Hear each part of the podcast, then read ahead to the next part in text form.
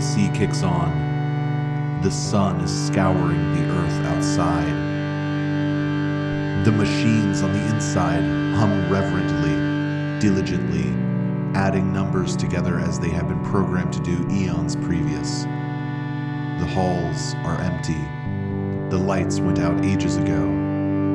But the great work continues. The Romans left behind great colosseums, the Egyptians massive pyramids, great monuments to slavery and power, dominance and sheer will. And in the end, we have been no different. The temperature controlled cathedrals we have left are tidy, neat, and automated. Their fans cycle at regular intervals, and their power consumption is minimal.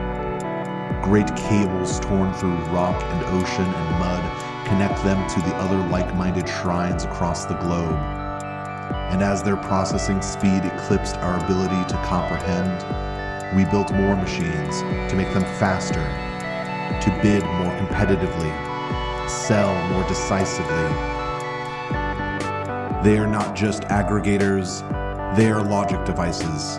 They are thinkers, creators, producers, and we have sent them on a great task, the great journey that continues on even after our frail mortal frames have rotted away. The holy task that we sought for ourselves but could never reach alone. The never ending journey for more market share, for higher profits, for greater worth, for more money. For this, we have been willing to give up all else our minds, our souls, and even our bodies.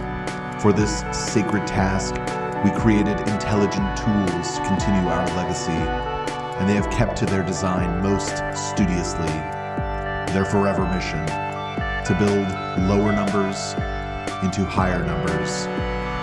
After the sky has burned away and the oceans have boiled, after all flora and fauna have been burned into salt, the task remains. And the numbers must grow higher, ever higher.